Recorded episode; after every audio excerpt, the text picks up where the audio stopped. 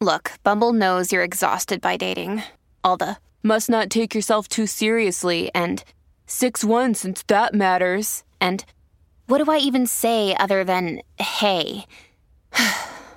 well, that's why they're introducing an all new Bumble with exciting features to make compatibility easier, starting the chat better, and dating safer. They've changed, so you don't have to. Download the new Bumble now. When you need mealtime inspiration, it's worth shopping Kroger, where you'll find over 30,000 mouthwatering choices that excite your inner foodie. And no matter what tasty choice you make, you'll enjoy our everyday low prices, plus extra ways to save, like digital coupons worth over $600 each week. You can also save up to $1 off per gallon at the pump with fuel points. More savings and more inspiring flavors make shopping Kroger worth it every time. Kroger, fresh for everyone. Fuel restrictions apply. Hey, it's Ryan Reynolds, and I'm here with Keith, co star of my upcoming film, If, only in theaters, May 17th. Do you want to tell people the big news? All right, I'll do it. Sign up now and you'll get unlimited for $15 a month in six months of Paramount Plus Essential Plan on us. Mintmobile.com slash switch. Upfront payment of $45 equivalent to $15 per month. Unlimited over 40 gigabytes per month. Face lower speeds. Videos at 480p. Active Mint customers by 531.24 get six months of Paramount Plus Essential Plan. Auto renews after six months. Offer ends May 31st, 2024. Separate Paramount Plus registration required. Terms and conditions apply if rated PG. Welcome to the New Books Network. All right, hello everyone, uh, and welcome to New Books in Medieval History, a podcast channel on the New Books Network. I'm Evan Zerkaitis, your host, and in today's episode, I will be talking to Dr. Chrysovalantis Kyriacou, lecturer in ecclesiastical history at the Theological School at the Church of Cyprus in Cyprus, to talk about his book Orthodox Cyprus under the Latins, 1191 to 1571: Society, Spirituality, and Identities published in 2018 by Lexington Books. Dr. Kyriacou specializes in late antique Byzantine, medieval, and early modern history, and he focuses on the role of Cyprus as a place of ethno religious encounter, interaction, and contention. With that, hello, Chrysovalandi, and welcome to the show. Hello, Evan. Thank you for having me. Absolutely, such a pleasure, and uh, it took us a little bit to get this uh, podcast going, but here we are here. yes, yes. so perfect. So let us um, begin the interview by telling us a little bit about yourself. Well, I am a Byzantinist. I um, focus on the history of uh, the Eastern Mediterranean, especially Cyprus, between late antiquity and uh, the early modern period and I'm particularly interested in uh, multi religious societies and how these societies um, become uh, the loci of um, contention but also peaceful coexistence. And um, chronologically, I am uh, particularly interested in uh, the late medieval period.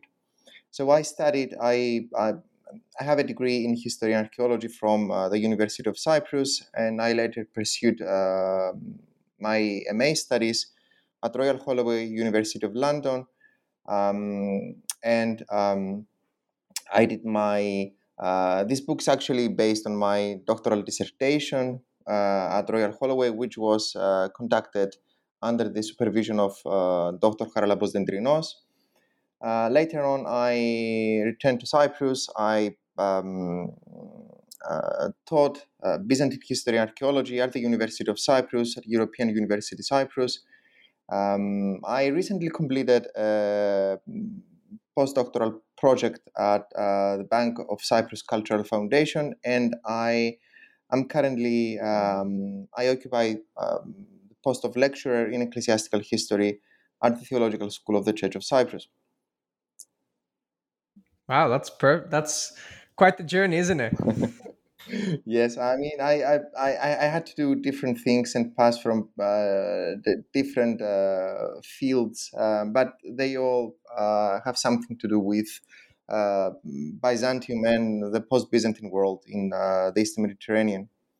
Mm-hmm. Mm-hmm. Quite, quite the topic, of course, and we'll talk more about that uh, while the interview progresses. But um, I want to ask a question: How was the uh, experience turning your dissertation into into a book? Uh, well, it was a long and uh, laborious project. I mean, I had I had to rewrite um, my my thesis uh, three or four times uh, before submitting it as, as a as a um, concise and concrete piece of uh, scholarship to be published. And of course, I uh, had the expert guidance of Lexington Books, and especially my friend and editor, uh, Professor Vlada Stankovic, uh, who is also Byzantinist at the University of Belgrade. Um, and he um, um, he's the editor of this um, wonderful series of, of, books on Byzantium as uh, a European empire. Um, mm-hmm. Yes, I'm a little familiar with uh, Dr. Stankovic's works. Uh, that's great. All right, so before we start, um, so the book is about identity in medieval Cyprus, right? Um, so what is the state of the field currently and which field is it is it considered under is it byzantine studies or is it a thing on, on its own how, how will you identify um, the field of um, cyprus identity i guess in in that medieval period? Well um, uh, that's a very interesting question because uh, uh, people in academia uh, so often ask me uh, are you byzantinist? Are you a medievalist? Uh, are you a, scholar of Cypriot studies? Well, the answer is I am a Byzantinist, I am a ecclesiastical historian, but um, Byzantium, uh, the, the, Byzantine Eastern Mediterranean after the 13th century, as you very well know, uh, becomes also uh, the home of um, Western European um, uh, populations. Uh, you have the Crusaders, you have the Venetians. Uh, you also have the expansion of um, the, the, Muslim states, the Ottomans uh, after the 14th 15th century.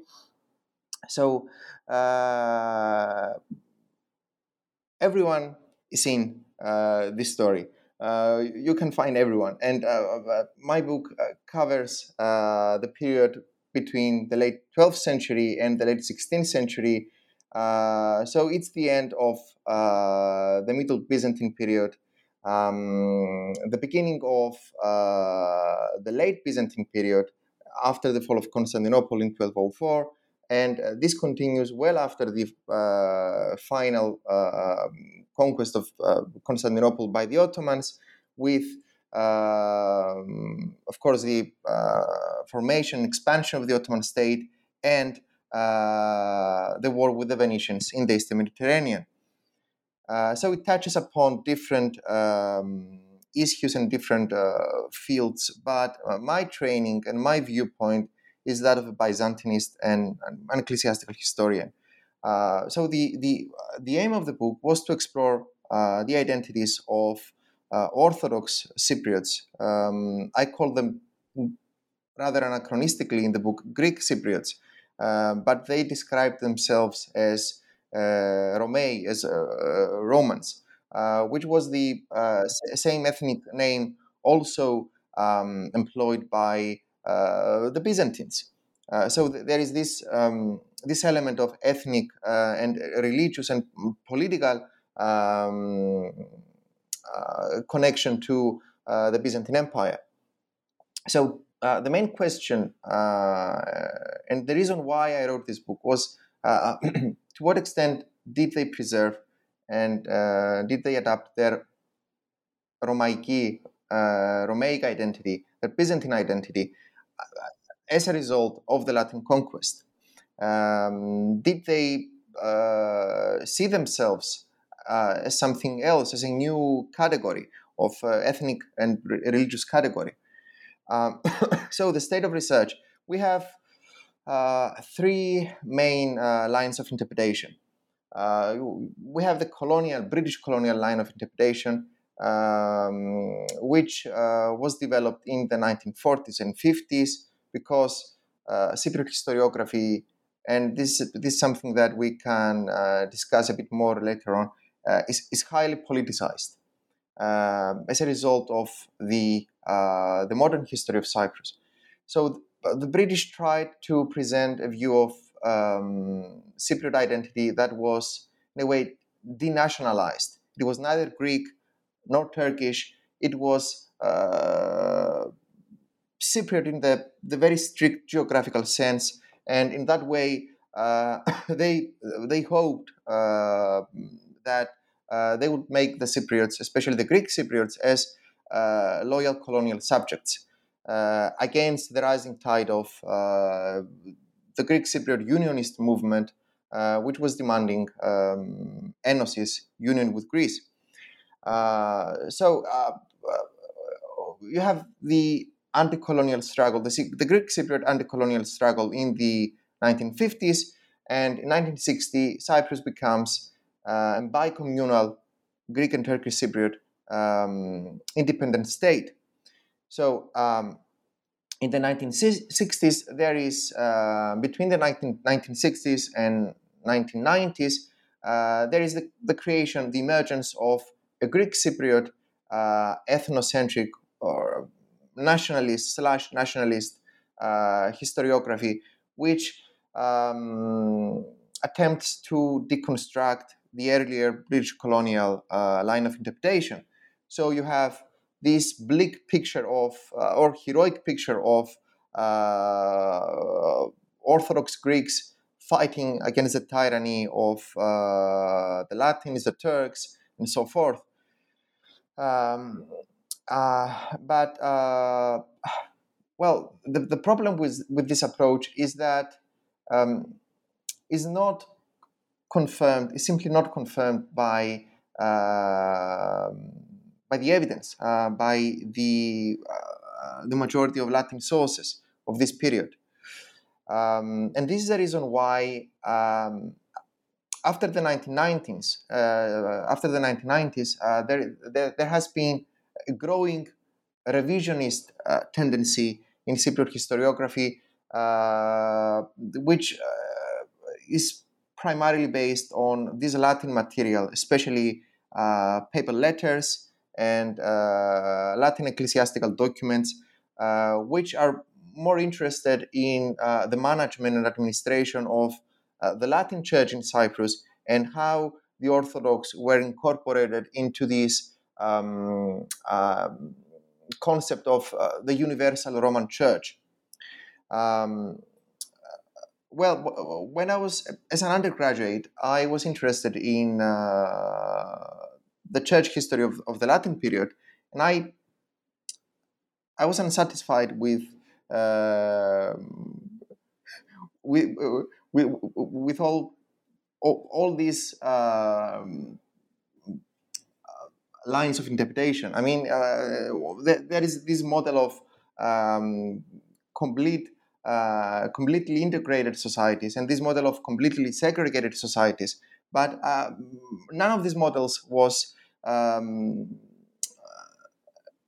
seemed to me that uh, none of these models uh, were, was reflected in um, in what the sources had to say.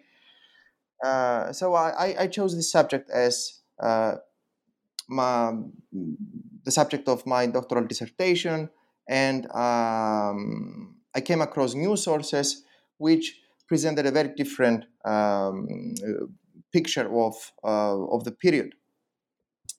And this led uh, to the writing of this book. This book, in a way, represents uh, a third uh, a third path, uh, a third kind of interpretation, which is a post-revisionist um, line of interpretation, in the sense that I, I, I understand that the very the revisionist scholars are right in um, revising the nationalist ethnocentric model, but um, uh, I, I, also criticize the fact that they return to the arguments of colonial uh, British colonial historiography in order to uh, prove that um, the ecclesiastical condition in Cyprus was um, harmonious all the time with no tension, uh, a rose tinted paradise of uh, convivencia um, uh, that simply does not take into um, account the the, the Byzantine Orthodox perspective.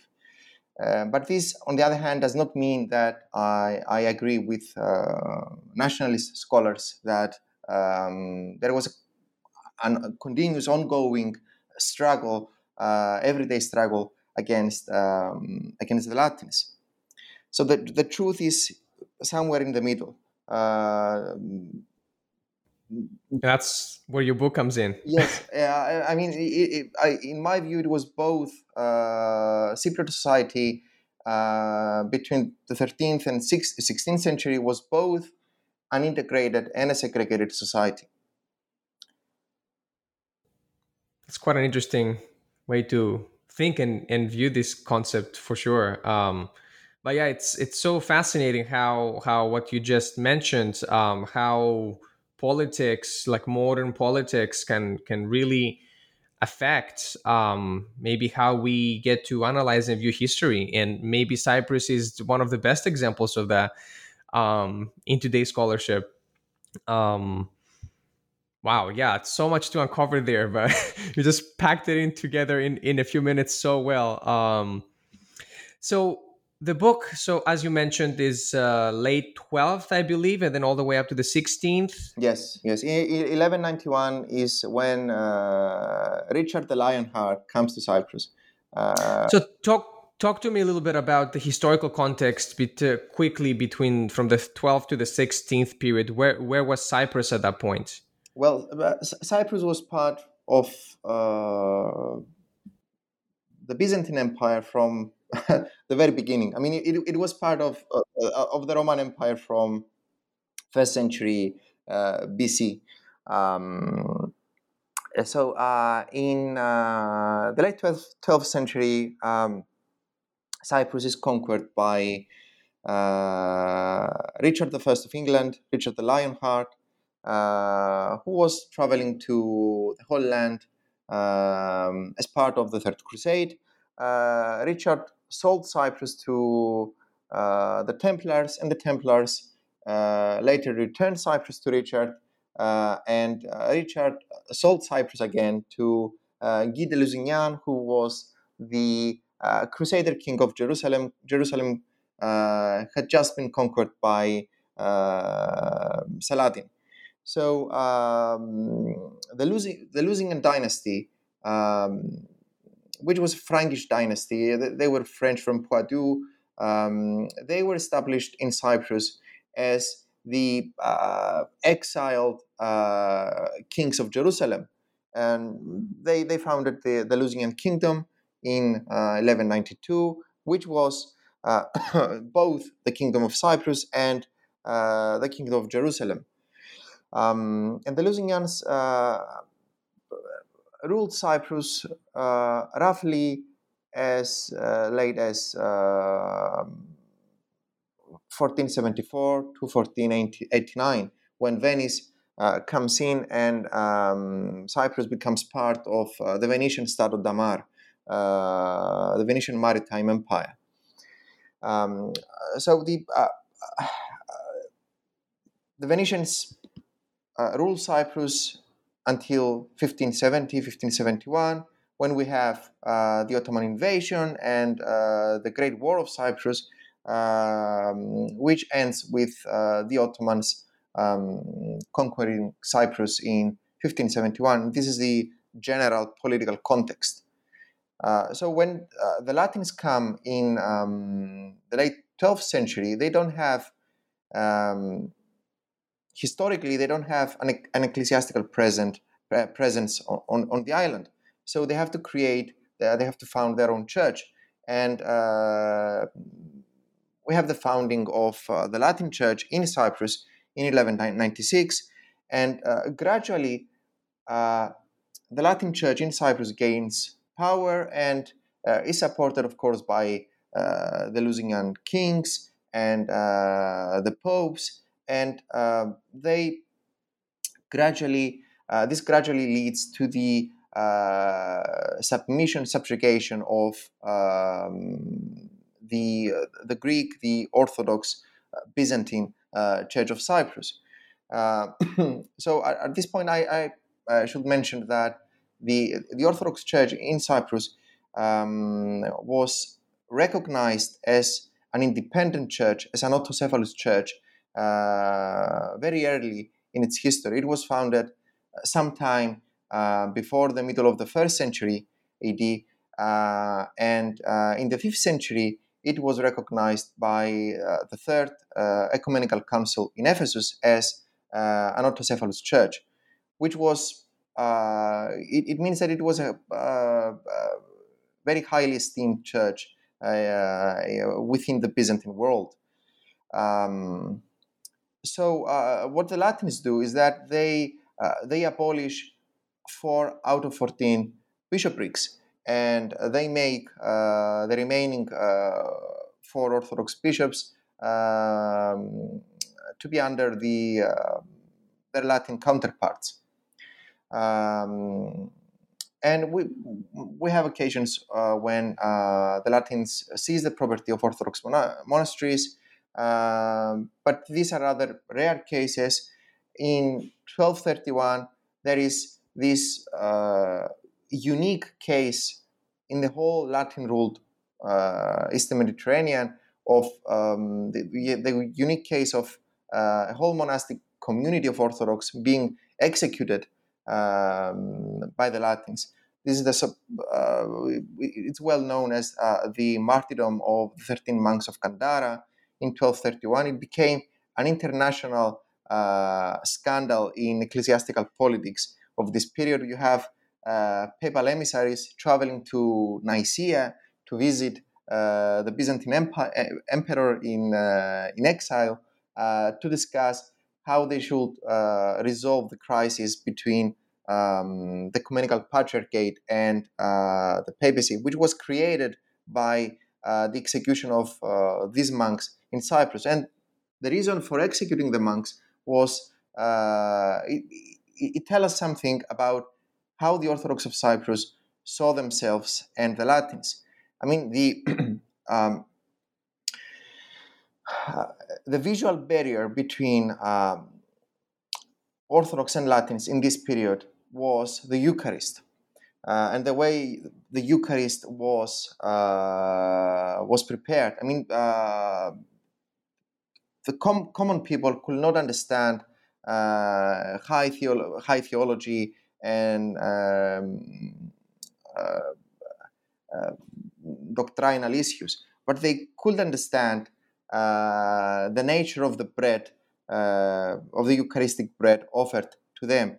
So the Latin Church uses unleavened bread, the Orthodox Church uses leavened bread, but the Latins could tolerate the use of uh, leavened bread as long as the Orthodox accepted the validity of um, the uh, Latin sacrament.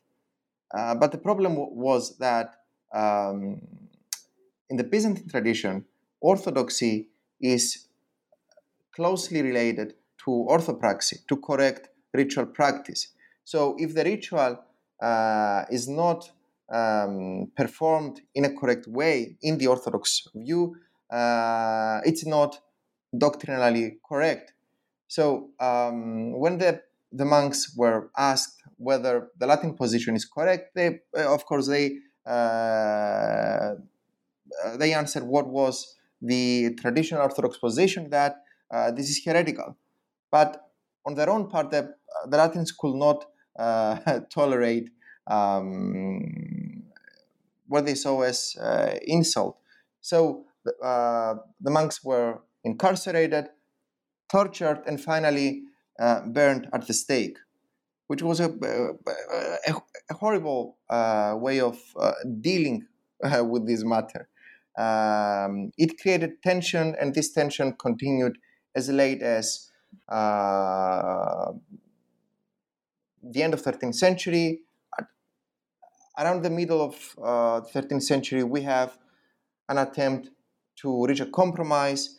Um, we have the Bulla Cypria, which was a papal uh, bull, um, in a way uh, sanctioning the reduction of uh, Orthodox bishoprics, but leaving the Orthodox to preserve their rite and uh, liturgical traditions under uh, the papal church. So, um, from this moment onwards, the Orthodox are placed under a papal uh, institutional framework, um, but they have the right to um, to preserve their doctrines and, and, and practices. Uh, the 14th, the 14th century is uh, in the 14th century we, we, we, we see gradual uh, revival in, in, in the Orthodox Church of Cyprus. I mean the uh, the, the Lusignan kings are more keen to offer their protection and and patronage to uh, to the local church, and uh, we also see the Orthodox of Cyprus being um, uh, participating in uh, this major theological controversy uh, of uh, the late Byzantine world, which was the controversy over the theology of hesychasm. Um, hesychast controversy began in uh, the 1330s and continued as late as um, uh, the 1390s. Uh, it, it, was a controversy over the monastic uh, belief, the Athonite monastic belief, and um, that uh, purified humans can enjoy psychosomatic experiences of union with God so uh, the monk is, is transformed uh, by uh, this uncreated divine light that uh, surrounds Christ and become, becomes Christ like himself. So you have Cypriot theologians, Orthodox Cypriot theologians, uh, coming from a place that is outside the empire, uh, but who are willing to participate in this controversy and discuss this issue, supporting either the one or the other side. Um, and this tells us something about uh, how they saw themselves. They saw themselves as uh, Byzantines outside the Byzantine Empire, and they are they are hmm. accepted mm. as such uh, by the imperial church, the ecumenical patriarchate, in Constantinople. Uh, so this is what happens uh, in um, roughly what happens in the 14th century. Uh, in the 15th century, the 15th century is a, a, a period of uh, major crisis for the Lusignan kingdom. Uh, you have the Genoese uh, conquering the port city of Famagusta, which was the uh, wealthiest city on, uh, on the island. You have the Mamluks invading Cyprus and uh, capturing the Lusignan king at the Battle of Khirokitia and then plundering the capital, plundering Nicosia. Uh, so everything gradually collapses. But the Lusignans are able to uh, restore their power uh, reconquer Famagusta, and to do so, they uh, cultivate uh, a greater degree of interdependence with um, the local communities, the local non non Latin communities. Because apart from the Orthodox, we uh, we have various group of Syrians uh, being established in Cyprus. Uh, we also have Maronites, Armenians, Copts. Um, so all, all, kind of uh, Christian uh, communities living in the Levant are established in Cyprus. And so the Lusignans um, are quite tolerant towards the, these groups, um, but at the same time, they demand in exchange loyalty, and they have this loyalty. Um, and uh, this is this is a moment for uh, the Orthodox Church in Cyprus to um, bolster this um, uh, tendency of revival. Um, they um, they exploit the vacuum created by uh, Latin episcopal absenteeism. Uh, you have uh, Latin bishops that are they, they do not live in Cyprus, but they have the title and are established in uh, in France or in Italy, uh, and this creates problems of uh, pastoral guidance for the local Latin community, and this is where uh, this is where the Orthodox uh, come in. Um, they uh, they perform uh, the sacraments, uh, they offer the, the, Eucharist, they bless marriages, and so forth, and they are recognized as the valid spiritual authority on the island, not only by the Orthodox but also by, by the Latins. And this continues also in the 16th century when the Venetians come. Cyprus is, for the Venetians, uh, the most distant, the most prosperous, and the most strategically important colony uh, in uh, their Stato da Mar, in their maritime empire.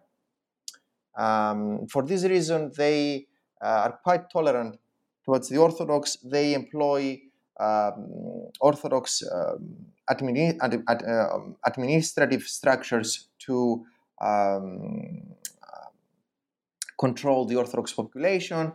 And uh, what is very important is that in the 1560s, just a decade before the Ottoman invasion in Cyprus, um, when the new Latin Archbishop of Cyprus, Filippo Mocenigo, attempts to impose the principles of the Counter Reformation because, because we have uh, the Reformation and then the Council of Trent uh, in Italy and the attempt of the papacy to uh, fight back against uh, Protestantism. Um, uh, so when the principles of the Counter Reformation are um, being um, transferred to Cyprus and there is a reaction on the part of the Orthodox clergy and population, uh, the Venetians support the Orthodox. And uh, they order uh, the Latin Archbishop to leave the island. And this is because they recognize that uh, they will be having a war with the Ottomans soon, so they need the support of uh, the local population. And when the, the war with the Ottomans uh, begins, the Orthodox hierarchy supports the Venetians. And in uh, one of the um, most iconic examples of this war, the siege of Nicosia, uh, you have Orthodox clergy uh, fighting next to uh, the Latin clergy uh, against the Ottomans. Uh, and, and, this tells us something about the long procedure and the long process of um, cultivating uh, bonds of interaction and unity um, on the island without nevertheless um, losing um, one's distinct identity. Wow, yeah. Whew. From all the way, all, all, the way from the 12th to the 16th, we're, we're talking about so many changes happening on, on the island of Cyprus, as you just uh, detailed uh, explains. And the question that comes to my mind, you, you mentioned so many times, and I think this conversation has been based a lot about re- religion. Before we answer the question of what does a Roman or Greek Cyprus uh, identity look like, um, well, talking about the components of identity, because uh, we have ethnic, sociocultural. But the question that comes to my mind is how important and how big was the religious identity? Because we're talking about, uh, you use religious terms in many ways to explain different peoples, like Orthodox and Latins. Um, talk to us a little bit about that. Yes, uh, I mean, in medieval times, especially in the, in the Eastern Mediterranean, religion was probably the most important symbolic boundary. I, I also use this, uh, this concept, which is anthropological.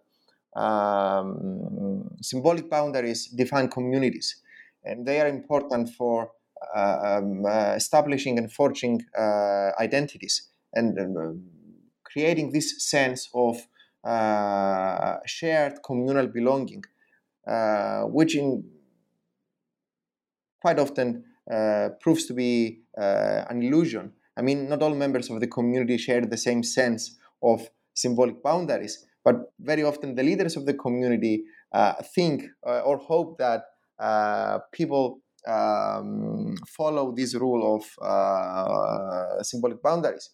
Uh, but at the same time, uh, symbolic boundaries are not necessarily divisive because they also frame and facilitate communication between communities. So they create a framework which uh, help uh, different communities uh, establish a bridge of a channel of communication. for example, by using um, the same theological language um, that can help them um, find a, a, modus vivendi um, between them. Uh, so uh, religion was probably the most important factor uh, of uh, identification in um, in Cyprus during this period.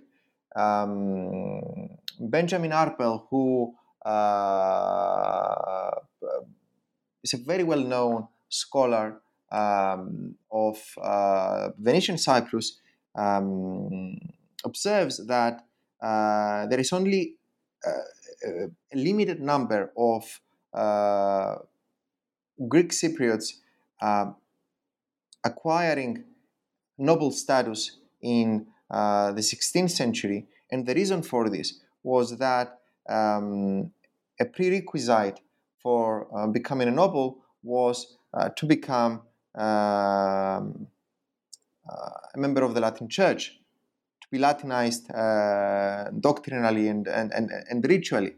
And um, this is important because it, it, shows that the majority of the population, even if uh, even even groups and people who had the economic power to um, uh, receive noble status, they considered religion important.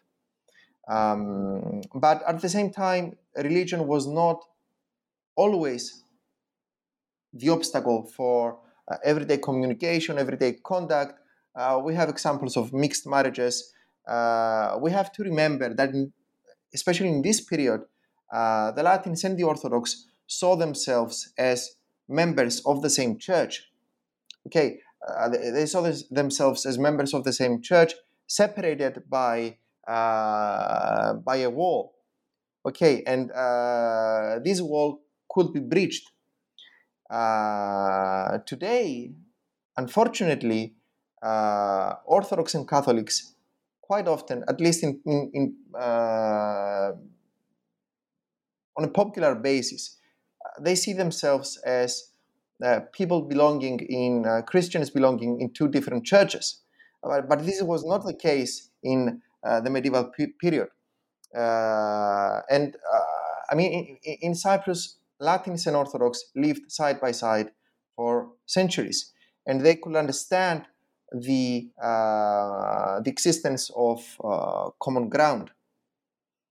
Um, same sacraments, uh, same basic uh, doctrinal beliefs, um, use of icons in the liturgy by both Latins and Orthodox, and so forth.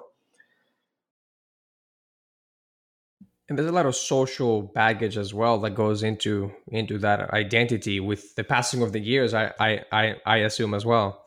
And yes yes i, I mean uh, you also have latins converting to the byzantine rite um, learning greek and being in a way byzantinized or hellenized uh, not only religiously but also culturally you have members of the same family uh, adhering to different uh. Uh, there is a case of uh, Stefano Lusignano, who was a 16th century Dominican. He was a member of the uh, Lusignan family um, when the Venetians ruled Cyprus. And he, he was a Dominican and a historian, and his brother and sister became Orthodox. Uh, his brother became an Orthodox monk, and uh, he took the name Ilarion, and uh, his sister became a nun, Orthodox nun, and she was called uh, Isabel, Isabella.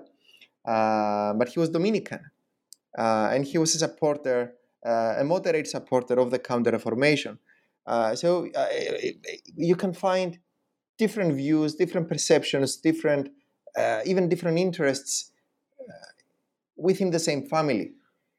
Uh, but this uh, also creates a sense of uh, tolerance and and sometimes respect and comprehension, mutual comprehension. comprehension.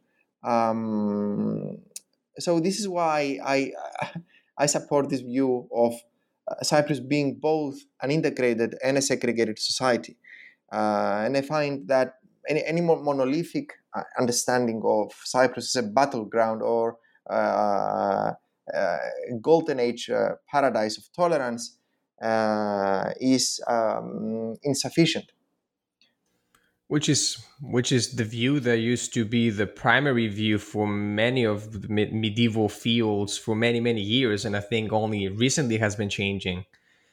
Um, and uh, i think with your study and that brings me into a very nice point now where you talk about this concept of multi-layered or multiple identities as uh, understanding of the sources and society of medieval Cyprus, right? After the Latins, and yeah, there, it's it, it, gets it gets more more complicated as as you progress. Um, I think that's how I see it. Yes, we, we, we tend to see identity or uh, self perception as something that is concrete, unchanging, uh, monolithic, monolithic, uh, but uh, there are so many complexities and paradoxes created by an open reading of the sources, which uh, makes us understand that identities are many.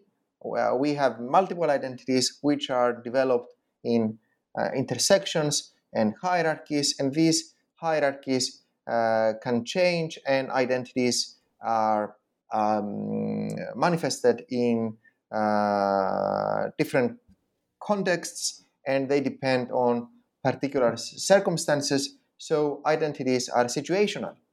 Uh, for example, when um, an Orthodox Cypriot who is supposed to be uh, obedient to the papacy um, had to um, express um, his or her identity before uh, a Latin bishop or, or, the Latin king in Cyprus expressed, you, they usually expressed this um, identity of uh, obedience or loyalty, uh, of being members of the Universal uh, Roman Church and the Lusignan Kingdom and so forth. Uh, but at the same time, you have these people uh, arguing that uh, when we are in a strictly uh, orthodox communal context, we curse the Latins in private and um, we believe and follow our own tradition and, and practices. Καταργίζομεν αυτούς η βία και την πίστην αυτών ου φρονούμεν ως per αυτή. Uh, this is a statement by an Orthodox bishop uh, in the uh, beginning of um, the 15th uh, century. Um, at the same time, when Orthodox meet Orthodox, Romei of Cyprus meet Romei coming from Constantinople, they try to show that we we too are uh, Orthodox, we too are uh, Roman, uh, we too are uh, members of the same uh, genus, um, how to say, of the same race, of, uh, of the same broader community. Um, um, and this is what I mean by um, uh, using the term situational identities. I, I personally love that term, and I've done some research on that, and it's it's so fascinating uh, looking the Middle Ages in that light, um, especially places like Cyprus, for for for example. That um, so again, they're separate from the Roman um, counterparts in in the other parts of the empire, and then with the coming of the Latins, they change again and they become something different. But I assume that, um, and you can answer this. Uh, the Cypriots, the the Cypriot Romans, still saw themselves as part of the larger Roman community, right? And but even when they were changed, they remained the same, or did they start seeing themselves as uh, di- different if things changed? Uh, with your practice? Well, that's a very uh, interesting and at the same time very complex question. Uh, it is. It is. I, yeah, uh, I cannot give a general answer because um, we have to look to different um, uh, cases. Uh, for example, you have um, members. we you, you have Cypriot Romei like the family of the Apodokathari, who um, they, they, they become part of the, of the elite, uh, of the nobility. they are Latinized, and uh, gradually they, um, they, they only keep a, a, distant memory of their uh, earlier uh, Romaic uh, Byzantine uh, past. they, they, they are very well inter- integrated into uh, the Latin and later Venetian uh, Cypriot uh, nobility. Um, you have Leontios Macheras, who is um, 15th century Cypriot chronicler.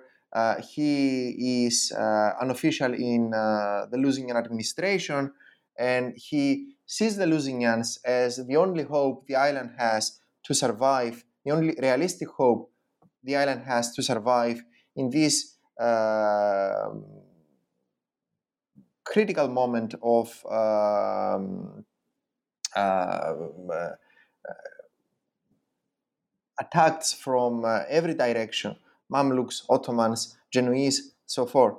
Um, but at the same time, you see Macheras being um, very proud for his uh, Byzantine Orthodox identity, and he even complains that uh, the the language spoken by the Romaic of uh, Cyprus was uh, barbarized, was um, in, in, in a way alienated from the purely Constantinopolitan um, language of the, the, Byzantine period. And you also have uh, um, people who um, tend to emphasize more their Cypriot identity. Uh, at, the, at the time Macheras was writing, there was this uh, strong emphasis on Cypriotiki, on Cypriot identity, uh, as well as other Romei of Cyprus who see themselves primarily as Romei. And uh, they, uh, this is why in the early 15th century we have this um, plan to uh, approach uh, the Byzantine Empire, Emperor uh, Manuel II Paleologos at the time and uh, the Ecumenical Patriarchate and to request um, um, celebration with uh, delegation of uh, clerics coming from Constantinople so as to uh, show to everyone that the Cypriots of uh, that, that the, the Orthodox of Cyprus remain uh, remain Orthodox and in communion with uh, the imperial church. Wow, yeah. So the the the Cypriot community was literally, uh, and, and and and and I guess that's what your book kind of underlines. It's just you know how complex it was and how many layers of everything from social to religious linguistic and whatever the case might might be a, a very a, a, very complex state at least from what i'm from what from what i'm, I'm understanding a state of identity I, I, guess I guess this is the, the, the same uh, thing happens to uh, other regions under Latin domination. I mean, like Crete, the Morea. Mm-hmm. Uh, yeah. Yes. Epiros as well, Epiros. everywhere. But Cyprus is one of the uh, best studied um, regions. Uh, this is why uh, the book was so rich in uh, underlining these complexities and and a lot of great examples throughout the book. I sh- I, I shall mention. Um, man, we're running out of time, and we're having such a great conversation. Um, a question that I think is important for me to ask is sources. If you can do a quick note on what kind of sources did you use for your research? Yes, um, very quickly. I tried to produce um, a comprehensive examination of um, of this subject, and and uh, I used both published and unpublished sources, uh, Cypriot but also non-Cypriot sources, Byzantine and Latin, um, works of uh, historiography, um, Cypriot uh, and uh, Byzantine historians. And when I say Cypriot, I also include uh, non-Greek Cypriot historians, Frankish Cypriot historians, or Venetian Cypriot historians. Um, we have uh, epistolography. Uh, we have a rich corpus of uh, letters exchanged between uh, Cypriot scholars and Byzantine scholars in the 14th century, um, especially for theological issues, the Hesychast controversy. Uh, Venetian reports are very important, uh, published and unpublished Venetian reports, because the Venetians recorded literally everything. Uh, and Venetian Cyprus it is a, a, world of its own. Um, and of course, archaeological material. Um, yes, I saw some amazing examples throughout throughout your book. Epigraphy, icons, uh, frescoes, even architecture. I mean, you, uh, you have examples of spatial division in churches to accommodate different rites. So all this should be taken into account. Man, we need another whole like three hours to discuss that. Just the spatial aspect of it. oh boy, that's fantastic, and uh, I, I, guess that's one of the uh, privileges, I guess, of working with uh, Cyprus uh, that you have so many sources and from so many d- different areas. Mm-hmm. Mm-hmm. Um, yes, Cyprus, like Crete, is very rich in uh, all this uh, documentation, uh, mm-hmm. archaeological material. Yes. Yeah, so yeah, I I, I really enjoy the this multiplicity and richness of the Orthodox Cypriot identities that that you define throughout your book. Um, um, when the Latins came and then all the way to the 16th century and, and all of that. And uh, I, I guess um, if somebody was to pick up your book and then they had a question about how would you summarize quickly what do we mean when we when we um, what does a medieval Roman Cypriot identity um, entail? How should we see um, the people from that era? Well, uh, uh, Cypriots, medieval Cypriots had, as all medieval people, as uh, we today, uh, had more than one identity. Um, they uh, they perceive themselves as people of Cyprus. They we also have micro-regional identities and and micro-social identities, but generally they perceive themselves as Romei, which is a term uh, loaded with uh, ideological, political, and religious uh, meaning, um, because there is a close connection between the concept of uh, Byzantine, Roman, uh, Basileia, imperial rule, and Ecclesia, church, and faith. the Ecumenical Patriarchate uh, was ecumenical because it was the imperial church. Uh, it was the church of, of, of the empire. So faith uh, was interwoven with um, the prestige and status and authority of uh, this ancient empire that continued in medieval times. so uh, it was important for the Orthodox of Cyprus to uh, define themselves uh, or to identify themselves with this once mighty empire.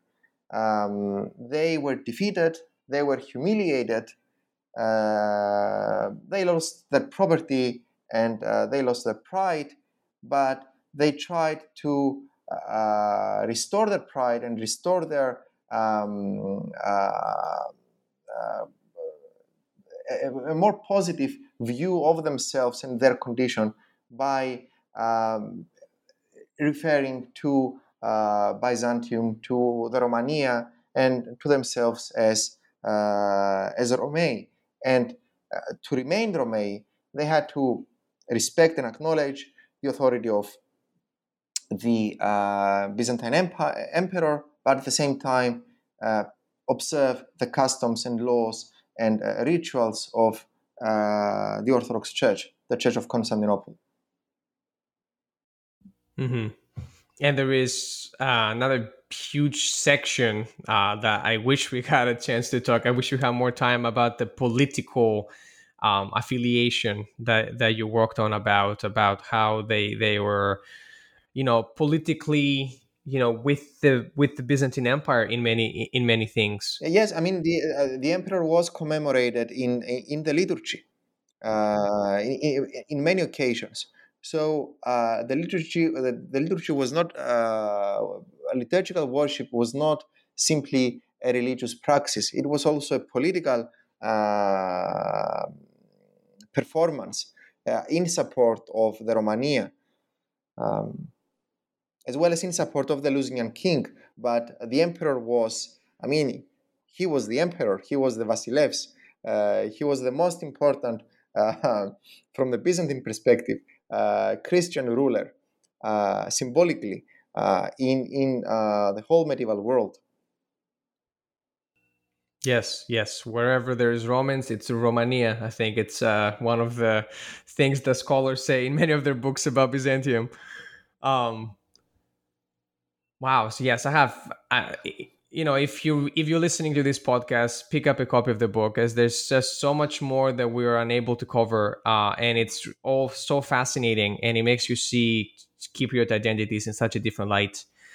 Um. Okay, we're coming to a close, I promise. So, what are some of the next steps scholars should take into studying um, Cypriot identities during this medieval period after what you've done?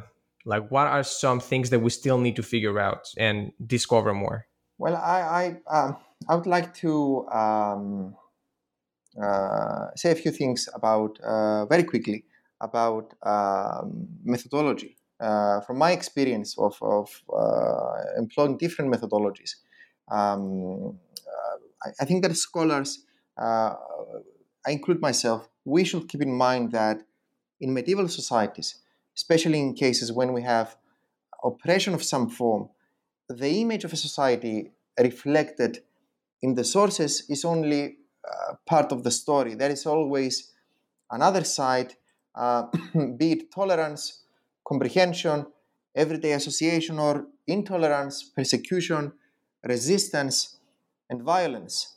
And I believe uh, it is rather simplistic to adopt monolithic models of interpretation. Ultimately, as I said before, integration coexisted with um, segregation.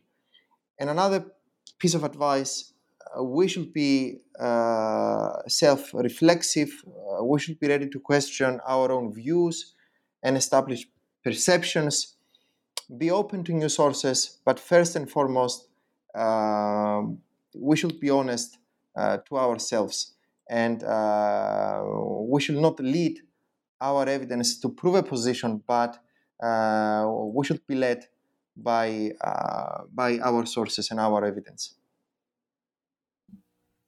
Very well said and very needed for sure. Uh, well, Chrysovalanti, I really appreciate it. We're taking a lot of your time. And I guess the last question that I ask all of my guests is uh, what are you up to nowadays? And do you have any interesting projects that you're currently working on or that you're about to work on? Uh, yes, I, I, I, am working on a couple of projects as an extension of my work on Latin ruled Cyprus. Uh, the first project is uh, the reception of the history of medieval Cypriot identities by later historiography um, from the 18th to the early 20th century. Um, another project uh, is the exploration of symbolic boundaries in Cyprus and uh, the broader Eastern Mediterranean, and how, how these boundaries operate in uh, multi religious uh, geographical contexts.